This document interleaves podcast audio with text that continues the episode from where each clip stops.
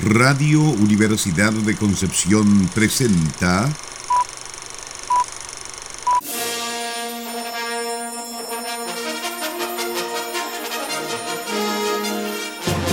De película.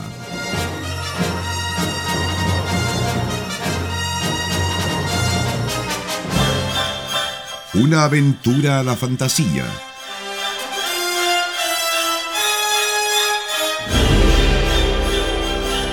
un paseo por las imágenes que guardan tu memoria.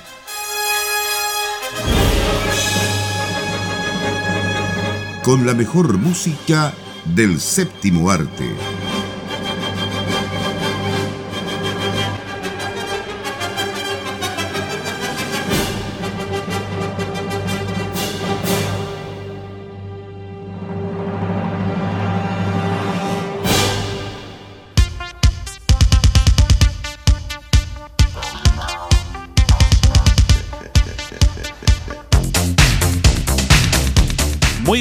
Estimadas auditoras y auditores de Radio Universidad de Concepción. Damos comienzo, como cada sábado, a nuestro programa de película por la 95.1 FM www.radiodec.cl Radio Universidad de Concepción.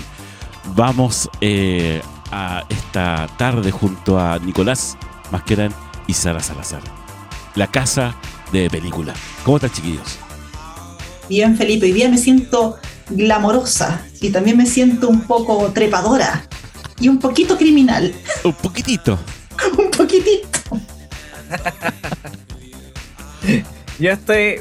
Solo, puedo hacer un gesto con mis dedos, así juntándolos todos en sus puntas. y decir algo como: It's a me, Nicolo, no sé, una cosa así. Porque esta película me lleva un poco hacia eso. Eh, bueno, ahí lo vamos a comentar porque estoy haciendo esta, esta broma. Eh, porque a propósito de la casa de película que es Radio Universidad de Concepción, nosotros vamos a hablar de otra casa. De otra casa, justamente bien glamorosa, como decía Sara. Eh, también medio criminal, como bien decía Sara. Eh, y, vamos a hablar no solamente de esta película, sino de otros crímenes que se cometen a veces en el mundo del cine. A propósito de la casa de Gucci. De Gucci, así es. Así es, Nicolás, una sensacional historia de asesinato, locura, glamour y codicia. Tremendo, tremendo título. Todo junto. Todo junto. Todo en uno ya la estamos vendiendo bien, parece. La gente ya se entusiasmó para ver esta película. Pero, ¿por qué estamos viendo esta película en particular? Porque en realidad, como que no es que haya pasado sin pena, sin, sin pena ni gloria, porque yo creo que fue bien publicitada cuando se supo que venía el estreno, qué sé yo, pero por algún motivo, como que la crítica en general, como que no, no la trató bien. De hecho, no, no tiene tantas nominaciones en, en, el circuito de festivales como uno podría esperar. De repente, algunos actores, protagonizada por Lady Gaga, por Adam Driver bueno, está Al Pacino, está, está Jeremy, está todo, hay un montón de gente, está Salma Hayek que aparece por ahí. Eh, Pero por algún motivo como que no, no la consideraron. Y, agreguemos del director Ridley Scott, o sea, que no es poco decir. También. También. Y eso, eso fue... películas que esperaría que estuvieran en las premiaciones. Justamente, eh, por eso llama un poco la atención, como decía Sara, que a esta película le fuera bastante mal, digamos, en la taquilla. La gente como que no, no, no encendió mucho con, con, esta película. Pero yo creo que eh, si uno empieza a investigar un poquitito y a escarbar y empieza a darse cuenta por qué fue ese resultado. ¿Por qué sucedió eso?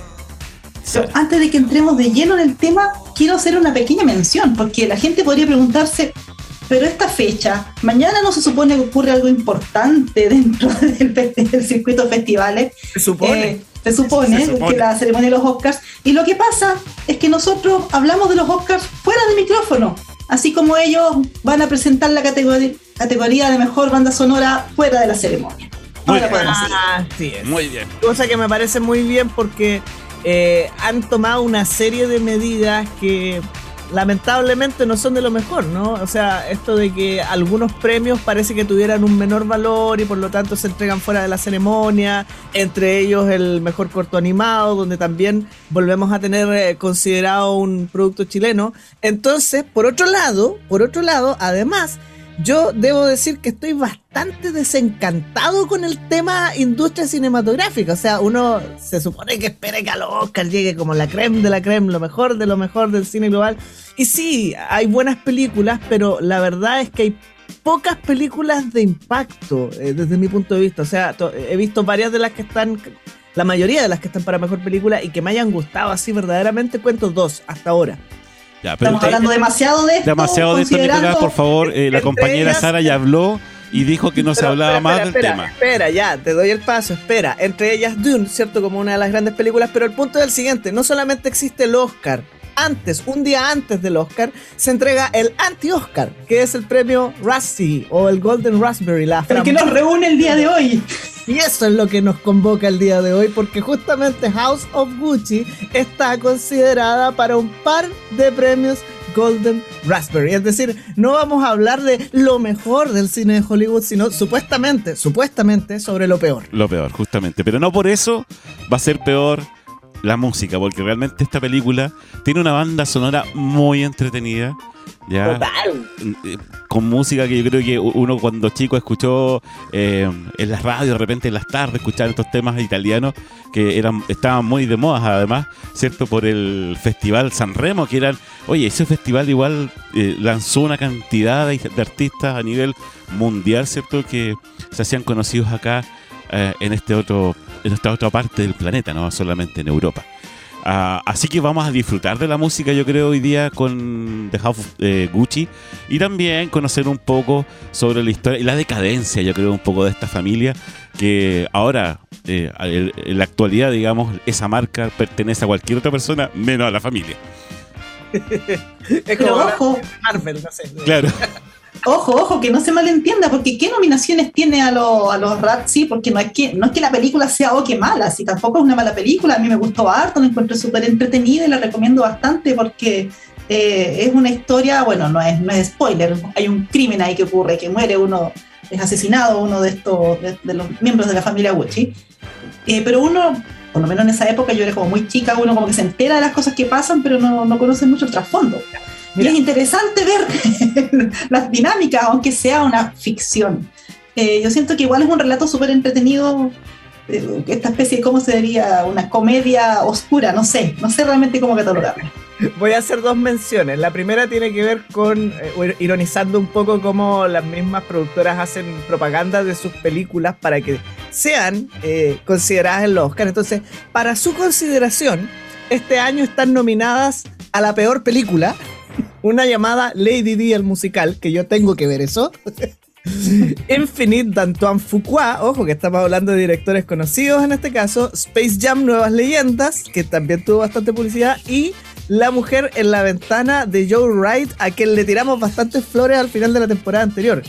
Y respecto de eh, House of Gucci en particular, tiene dos nominaciones y las dos recaen sobre el actor Jared Leto. La primera como peor actor de reparto. Ojo que por ahí también compite Ben Affleck. Eh, el ganador del Oscar Jared Leto. ¿ah? Y la segunda, y la segunda es como peor pareja, donde la pareja es Jared Leto y su cara de látex de 5 kilos, su ropa friki o su ridículo acento. Pero, Todas esas cuentan. Pero que son malos con el pobre el Leto. Mira, tres horas tenía que estar el pobrecito poniéndose esa cuestión para poder personificar al actor. De hecho, es más, en el plató, en algún momento, eh, Jeremy Irons no lo reconoció. Pensó que era un productor italiano.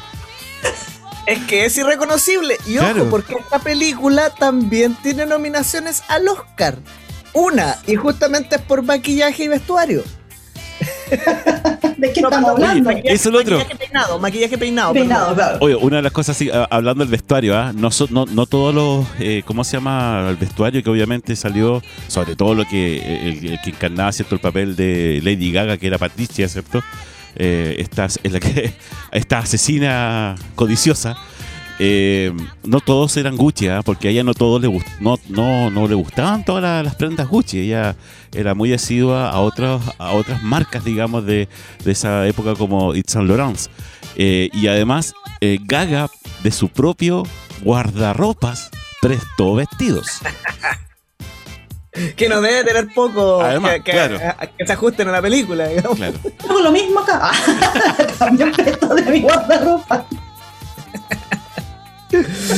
Pero bueno, eh, Fíjate que, em, a ver, la película, en lo personal, me parece un poco desequilibrada. Mm, me llama mucho la atención lo que está ocurriendo, lo, lo, voy a profundizar tal vez más adelante. Me llama mucho la atención, sí, lo que está ocurriendo con Ridley Scott, porque eh, hizo dos películas que dieron un poco que hablar durante la última temporada. Me refiero a El último duelo y a La casa de Gucci. Y se supone que estamos frente a uno de los grandes directores eh, del mundo del cine, es cierto que ya goza de todo el reconocimiento que tiene que gozar, pero es como para decir, eh, Ridley antes era chévere, ¿no?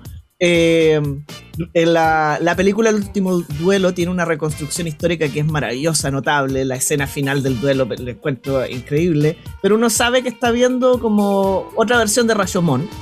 Que esa es una de las críticas. Y yo comparto, o sea, cuando yo la vi se los dije, incluso recuerdo en el, en el grupo del chat. Eh, y acá también me pasa que, es como una película que es buena, pero, pero no tan buena. Y resulta que voy a arrastrar con, con Scott a otro personaje.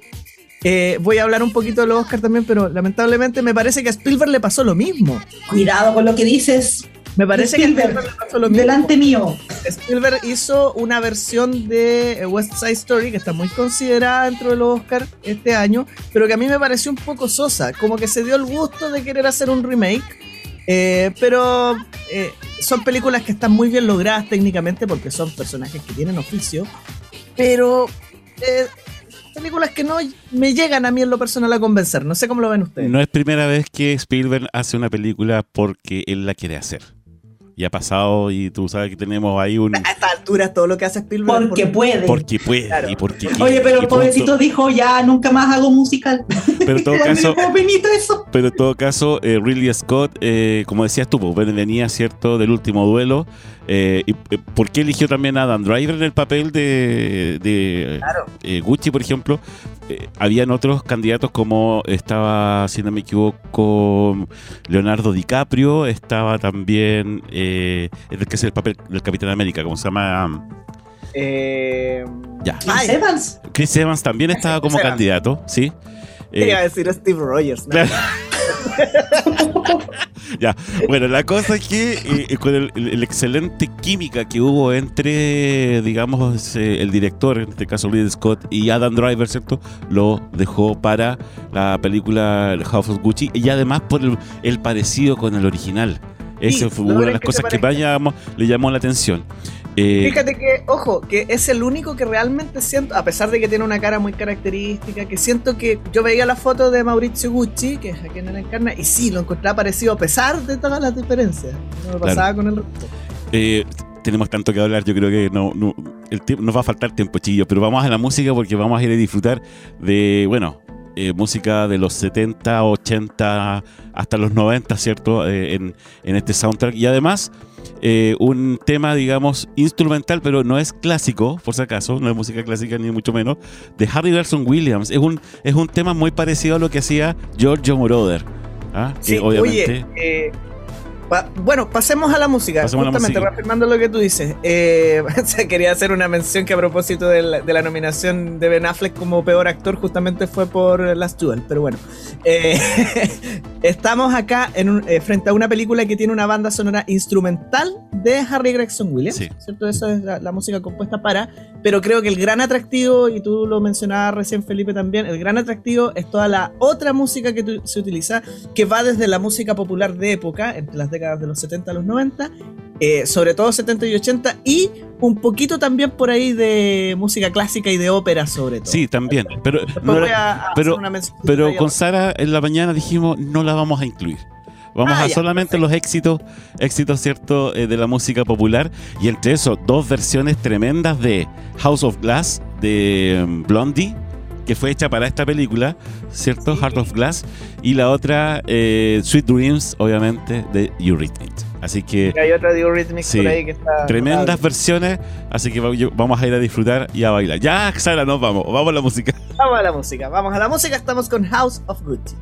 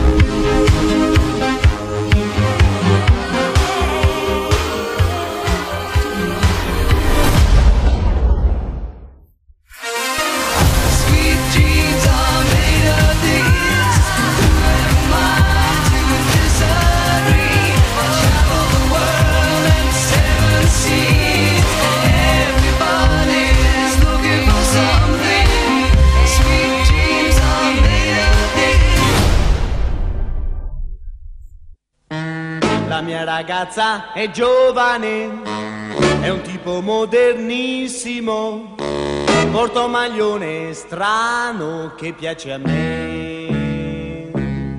Con il maglione ne piace star, i suoi capelli gli arrivano qui, io sono tanto innamorato perché va sempre in giro così, la vita triste non fa per lei le poesie non legge mai, le vuole solo sentire un disco e poi e poi scatenarsi a ballare.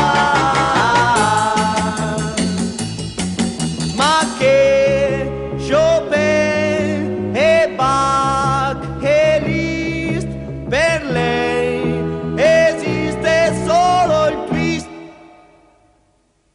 La gente ride perché perché la sua eleganza non sa capire, però io l'amo perché è moderna e nessun'altra in gamba così.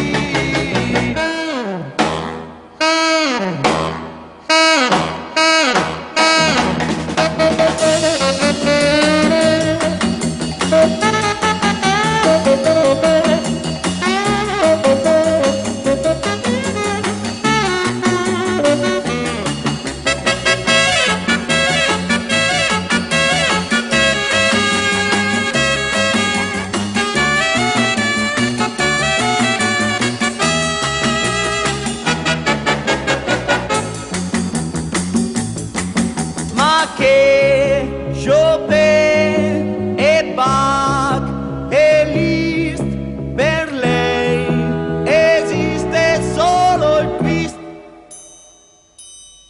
La gente ride perché perché la sua eleganza non sa capire, però io l'amo perché è moderna e nessun'altra in gamba così. La mia ragazza è giovane, è un tipo modernissimo, porto maglione strano che piace a me, che piace a me che piace a me,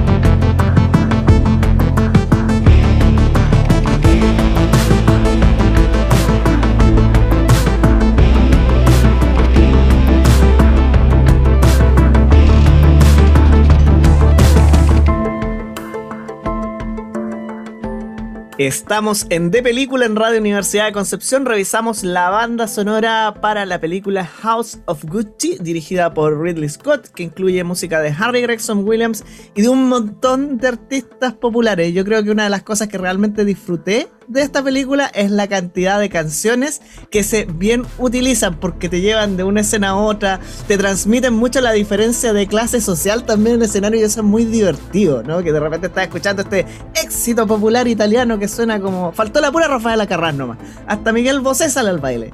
Y de, y de, pronto te ves arrastrado como a música tecno, ¿cierto? A música pop ochentera o incluso ópera, mucha ópera italiana que nosotros no vamos a escuchar acá, pero si alguien quiere después de escuchar completo el, eh, la banda sonora, va a descubrir que eso también está ahí, ¿no? Rossini, La Cazza Ladra, El Barbero de Sevilla. Y curiosamente, fíjense en un detalle, no sé si ustedes se percataron, pero suena mucha ópera italiana, excepto en un instante específico donde queda la escoba. No voy a decir por qué, ¿cierto? Pero se está cantando un área de ópera y queda la escoba. Justo en ese momento, la ópera que se está cantando no es italiana, es alemana. Bueno, hay, hay, otras cosas también eh, interesantes y que Sara quedó impresionada porque en la mañana escuchábamos el soundtrack. Por ejemplo, eh, Pavarotti cantando eh, junto, ¿cierto? A, a Tracy Chapman. A Tracy Chapman, justamente. Pero dije, Sara, este concierto hay un montón de otros artistas cantando junto con que yo tengo una, opinión bien personal y bien definitiva sobre esas mezclas de estilo cuando hacen esos discos. Claro, probablemente. Pero sí, en la mañana estábamos revisando la banda sonora y estábamos bailando twist ahí con Felipe. Estábamos, teníamos la media fiesta con la música italiana. Eh, me, me, divirtió bastante ver a Miguel Bosé. y sí, como decía Nicolás, faltaba Rafael Carrá, pero, pero claro, la música también eh, hacía esta diferencia que también mencionábamos de, de clases y y de estilos de vida y, y, de marcada diferencia entre las familias también, pues a todo un lado como la tradición, la cultura, la, la alta sociedad y por otro lado eh, el equivalente a estar acá escuchando rancheras, por ejemplo, o que alguien esté escuchando los grandes temas de Cecilia, por ejemplo, la música popular o la nueva ola, por ejemplo, es un contraste como bien, bien marcado.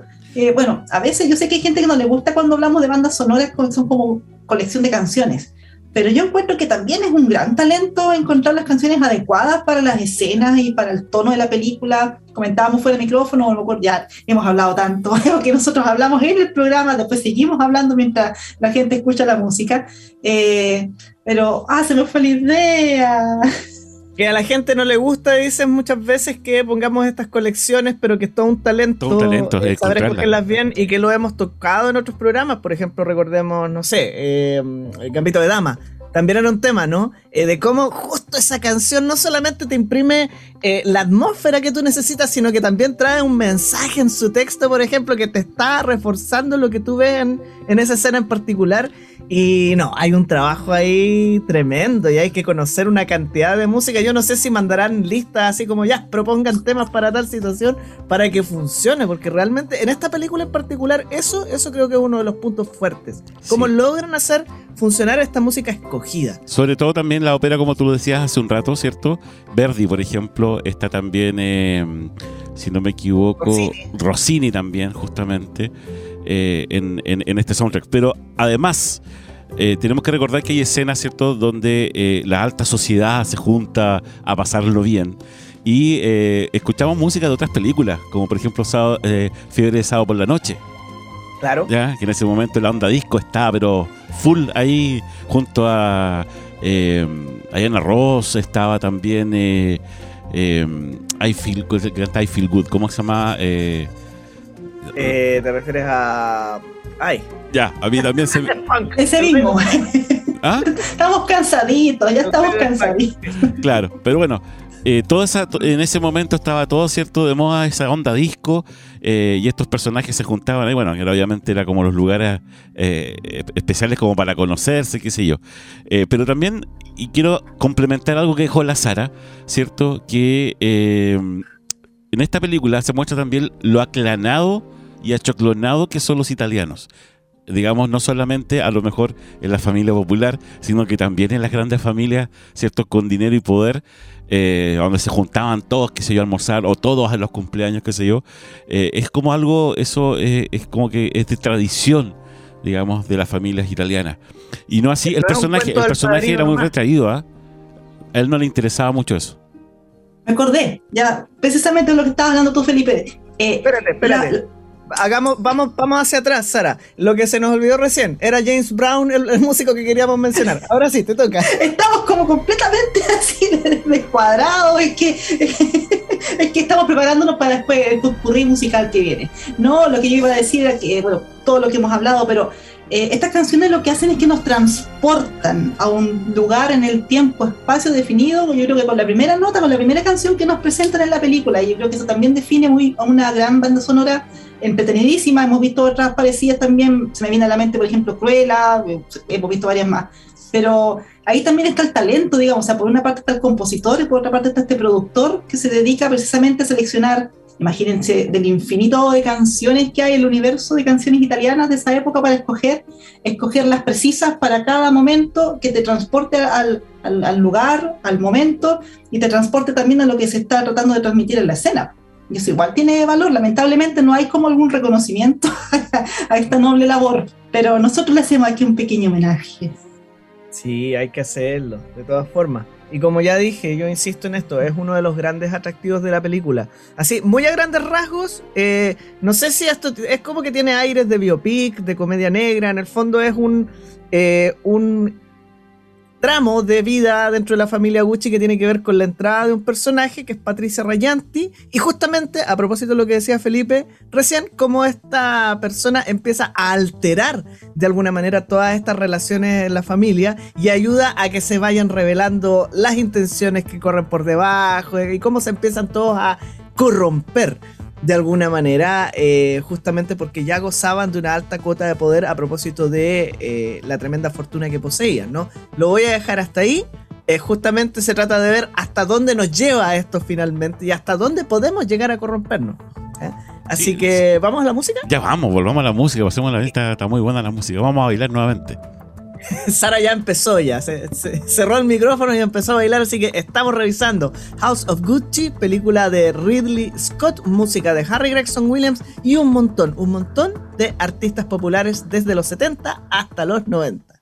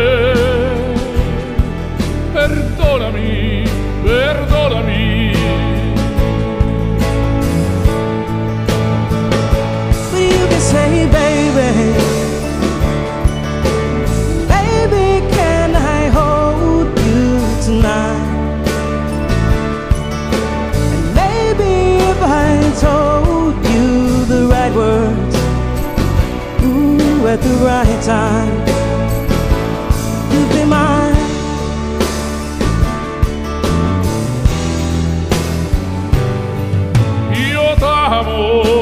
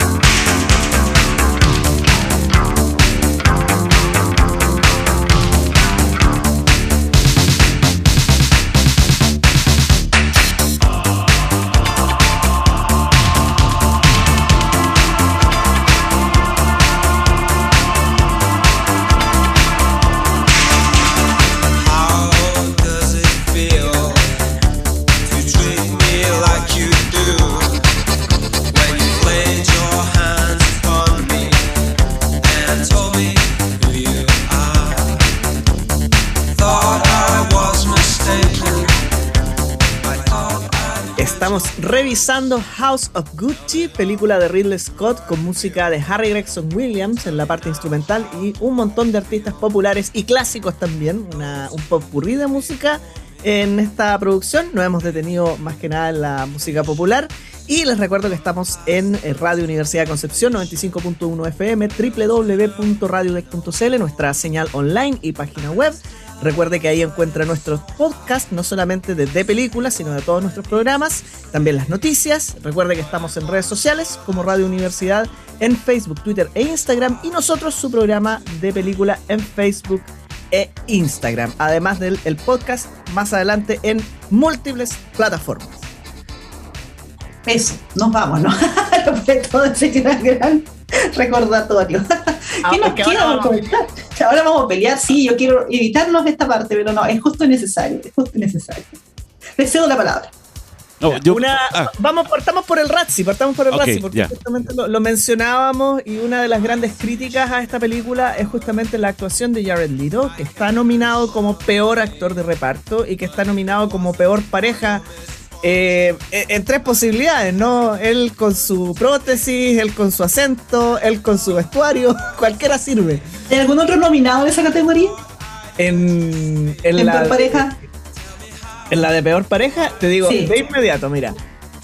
Tenemos a eh, cualquier miembro del tonto elenco y cualquier lamentable escrito o coreografiado número musical en Lady D, el musical. Hay que verla.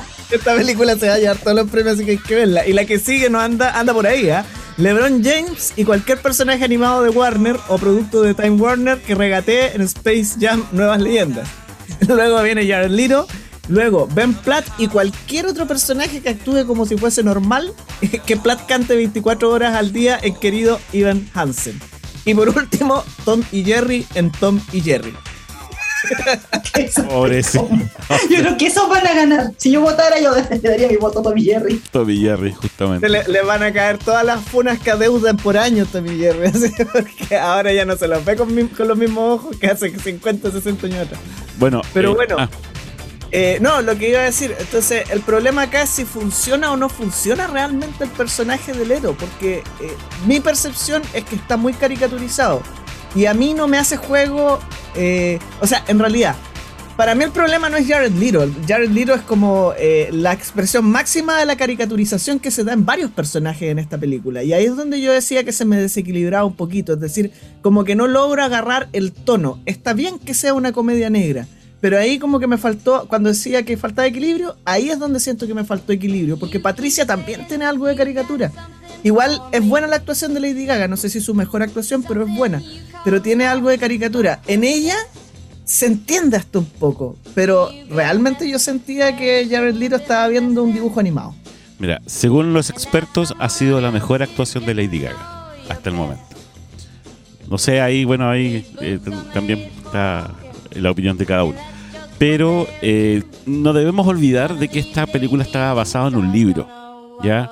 en, un libro, ¿cierto?, de Sarah Gay Forden, que, obviamente ella nombró The House of Gucci, ¿cierto? La sensacional historia de eh, asesinatos, como decía adelante, locura, ¿cierto? Eh, glamour y codicia. Eh, está basado en ese libro que compró los derechos la esposa de Ridley Scott al momento de que este libro salió. Inmediatamente ella compró los derechos ¿ya? Pero eh, pasó harto tiempo en que después Ridley Scott tomara él la rienda ¿cierto? de este proyecto e hiciera la película. Ahora sabemos la causa de que Ridley Scott haya hecho esta película. No es que él quería. Claro, y a lo mejor, claro, y a lo, mejor lo caricaturesco de todos los personajes está en este libro. ¿ya? Y a lo mejor estamos siendo injustos con el Ridley Scott y lo estamos culpando de algo que que a lo mejor está en el libro, no sé, no, no, sé. A mí me gustó lo picaresco, y lo debo decir, lo picaresco, ¿cierto?, que tiene Lady Gaga para de repente hacer estos, estos papeles de, mujer un poco trepadora, ¿ya? Como que le quedan bien. Funciona, por eso siento que la caricatura a ella le queda bien, porque además está como bien moderada. Pero, por ejemplo, también me pareció que Al Pacino aquí estaba medio caricatura en su personaje. Bueno, por lo mismo toda la familia Gucci, eh, o toda la familia, todos los que quieran, digamos, de los Gucci, han denostado esta película por millonésimas de razones. ¿ya? Son los El- más enojados. Los más enojados entre eso que no, que mi tío era más alto y tenía los ojos azules y era bonito. Que Al Pacino es gordito, bajo y feo. ¿Cachai? Es decir, tonteras como esa, a eso me refiero. ¿Ya? No, no hay que meterse con los italianos. Claro. No, son un poco pasionales. Por supuesto. Que ese es justamente lo que me pasa, que como que el estereotipo está demasiado exagerado acá. No, no es como ver al padrino, en el padrino también hacen acentos italianos, por ejemplo. Eh, se habla en inglés con acento italiano. ¿Era necesario? Eh, yo creo que no en todos los momentos de la película, me imagino que hay momentos en que ellos hablan derechamente en italiano, ¿te fijas? O ese tipo de cosas. Entonces, es difícil de manejar. Es difícil de manejar eso. Y el, el acento de Jared Leto en particular era el más exagerado de todos. Era It's a escuchar a Mario. Exacto. It's a me, Oye, Jared. a todo esto, a Lady Gaga le pasó la cuenta. ¿ah? Le pasó la cuenta el asunto del, del acento. Bueno, ¿Por su, qué? porque, bueno, su amiga eh, Versace, ¿cómo se llama? No me acuerdo. Oh, Donatella Versace le ayudaba Donatella. mucho, ¿cierto? En, en, en esta del acento, pero después de la película le, le- le pasó, porque ella hablaba eh, con ese acento fuera y dentro del plató. Y Se le quedó pegado. Y se le quedó pegado, sí. Ah, acá en Chile pasa bastante seguido. Es que en Chile alguien se va una semana a España y ya vuelve con acento, así que Una ¿qué vamos, a, qué vamos a decir?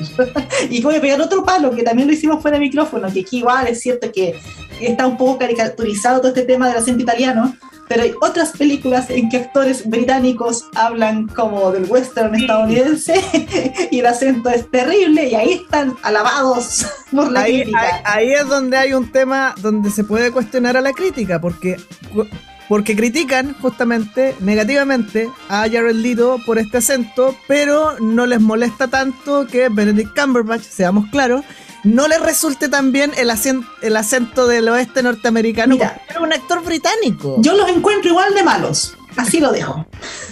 Yo, es que ese es el problema. Yo los encuentro igual de malos, pero me molesta la exageración tal vez de esta película. No, porque las dos no está bien logrado, pero aquí está más exagerado y eso es lo que me hace más ruido. Puede ser quien se nota más porque son más actores tratando de hacer ese acento. En cambio, aquí el único que estaba un poco fuera de, como pues fuera de su pecera era Benedict Cumberbatch. Bueno, pero digámosle a nuestros auditoras y auditores que vean la película, es entretenida, van a pasar un, un momento se van a reír. eh, buenas digamos, actuaciones. Buenas a actuaciones. pesar de lo que digan los rats, sí, justa- buenas actuaciones. justamente, buenos actores. y Tenemos al Pacino, como decían, Jeremy Irons. Jeremy está- Irons. Claro, está cierto Adam Driver, está el mismo Leto. eh, bueno, y entre- Salma Hayek. Salma Hayek también. Entonces, en realidad uno ve actores conocidos y que de repente están irreconocibles. Están así. Sí, Sí, Gran trabajo de, de maquillaje, definitivamente. Por ahí el Oscar, la nominación está muy, muy bien Y merecida. dale con hablar del Oscar. Ya, Bien. entonces, Vamos a ponerle un pitito cada vez que se mencione eso. Ya. ya nos deberías vamos. hacerlo, deberías hacerlo, sí. Vamos a censurar, Nicolás. Está bien. Ya, bien. Sara, ¿qué viene? Eh, ¿Qué viene? Buena pregunta, excelente pregunta. Enojosa, no. Los invito a seguir escuchando Radio Universidad de Concepción. A continuación viene Sonido Penquista y luego a las 21 horas un programa dedicado a lo mejor de la música chilena de concierto. Qué nicho más pequeño. Pero bueno, es lo que le gusta a Nicolás Masquerán en Crónica Nacional. Porque Es un pequeño. nicho pequeño, pero es un gran nicho. Ya. Vámonos entonces. Muchas gracias por su sintonía. Quédese con nosotros y nos volvemos a encontrar en De Película la próxima semana. Chao, chao. Chau. Adiós.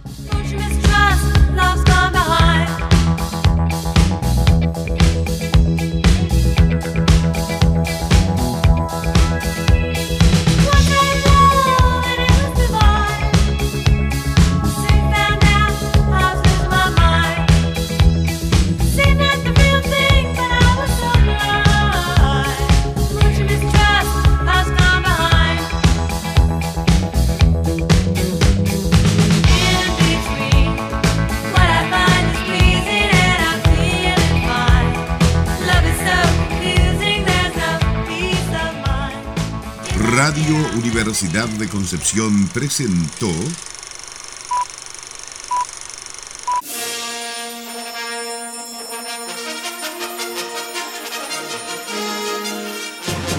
De película.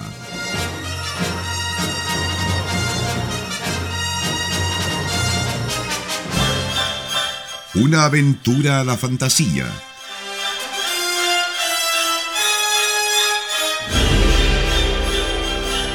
Un paseo por las imágenes que guardan tu memoria.